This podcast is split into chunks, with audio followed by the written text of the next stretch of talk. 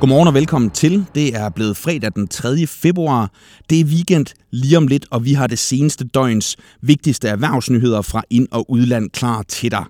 Vi skal en tur rundt i de seneste regnskaber for landets største virksomheder, renterne og en livstroet kødkoncern. Til slut i dagens briefing, så får du også en status på den igangværende regnskabssæson.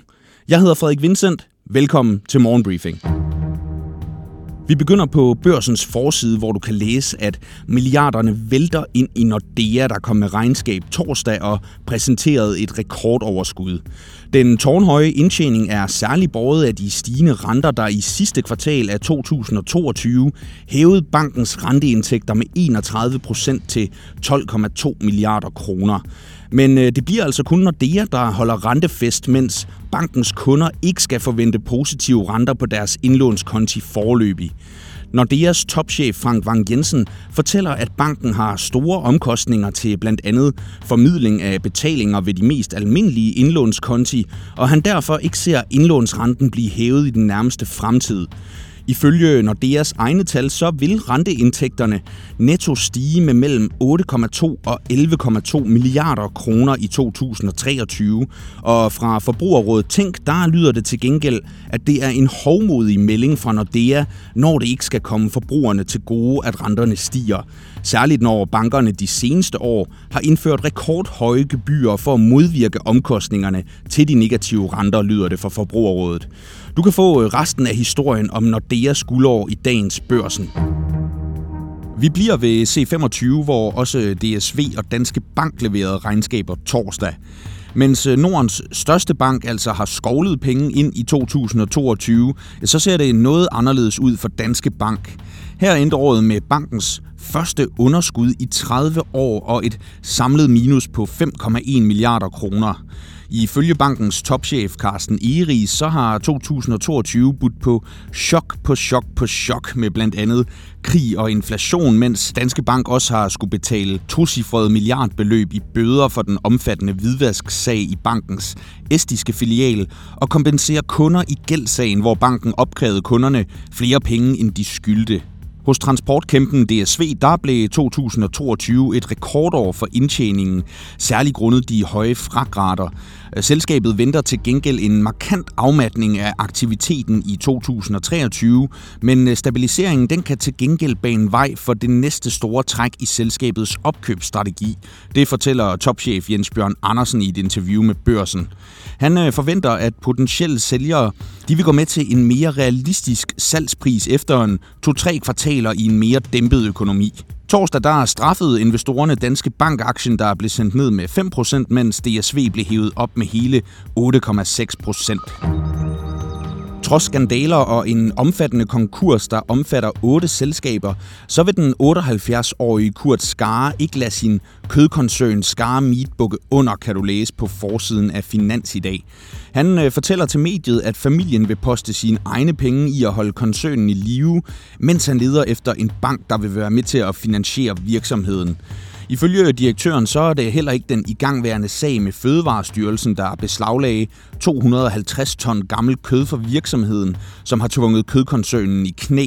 Det er til gengæld manglende likviditet efter en nykredit sidste år trak sig som bank, så selskabet altså ikke længere har mulighed for at købe råvarer og skabe salg, og det skriver Finans.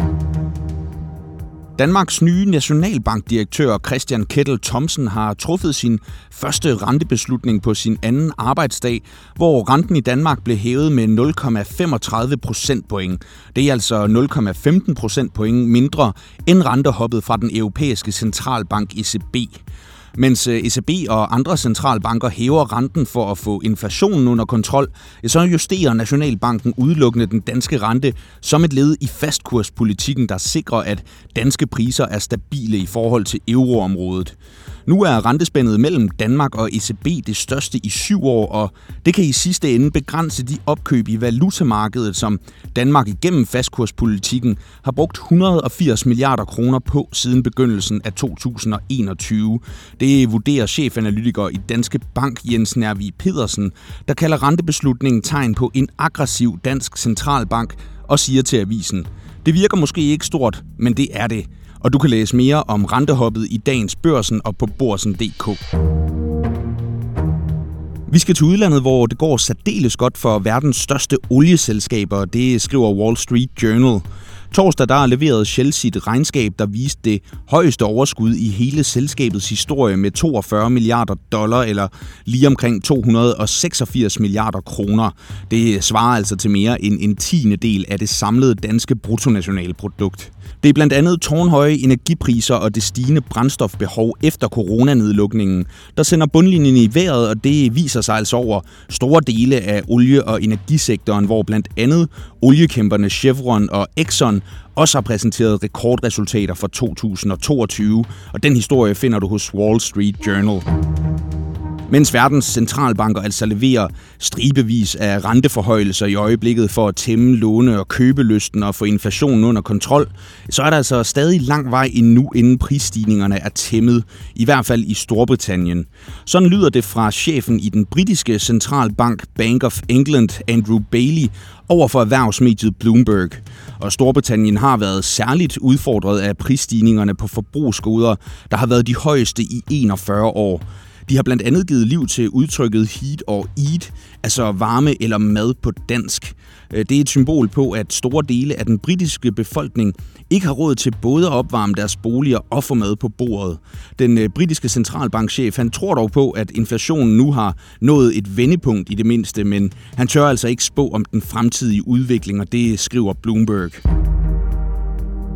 Det går over strålende på det amerikanske aktiemarked, der torsdag fortsat i vejret anført af teknologiaktierne, og det gav pæne stigninger til Nasdaq-indekset, der lukkede 3,3 procent højere og ligger i det højeste niveau i omkring 5 måneder. Det samme gjorde sig gældende for S&P 500-indekset efter et plus på 1,5 procent. Til gengæld så faldt Dow Jones-indekset med 0,1 procent.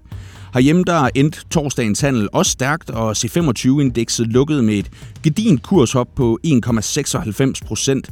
Det er endda på trods af et klækkeligt kursfald på 3,85 procent til C25-kæmpen Novo Nordisk. Få detaljerne og dit aktieoverblik på Borsen.dk Investor. Som du har hørt, så er årsrapporterne for de største danske virksomheder begyndt at lande i regnskabssæsonen, og de byder indtil videre på alt fra rekordoverskud til historiske tab.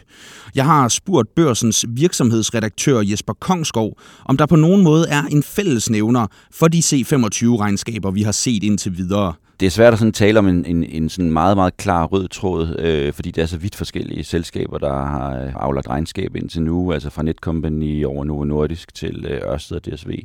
Men, men øh, skulle man sådan kigge efter noget, der, der går igen, øh, så er det vel i virkeligheden, at 2023 vil, vil blive et år, hvor indtjeningen i øh, de fleste store selskaber kommer under pres. Øh, 2022 har været i mange brancher et, et meget ekstremt år, så, så det er ikke så overraskende, at, øh, at øh, indtjeningen øh, skal, skal nedad øh, i 2023, og det er nok gældende for dem alle, også dem vi ikke har set endnu. Jeg har også spurgt Jesper Kongskov, om der er et regnskab, som særligt viser den tendens. Hvis man skulle zoome ind på, på, et, af de, på, på et af regnskaberne, så skulle det være øh, DSV, som både i sig selv er et, et, øh, et, et, et super spændende øh, selskab, men også er sådan en slags øh, markør på, hvordan det går i økonomien generelt. Øh, og, og der er det det her med, at de har profiteret på ekstremt høje øh, fragtrater. Øh, det falder, og dermed falder både omsætning og indtjening nok også øh, en, øh, et, et, et nyk for DSV i 2023. Det er i hvert fald det, de selv forventer. Men det er også et billede på de virksomheder, der er kunder hos DSV og skal have fragtet deres varer rundt. Jamen, der er lidt mindre aktivitet øh, hos dem, og det kommer der til at være i 2023 sammenlignet med 2022. Øh, og derfor er øh, DSV også en slags øh, markør på, øh, på hele dansk erhvervsliv. Det var alt for morgenbriefing i den her uge. Vi vender tilbage mandag med endnu et nyhedsoverblik til dig. Indtil da, så håber jeg bare, at du får en helt vidunderlig weekend.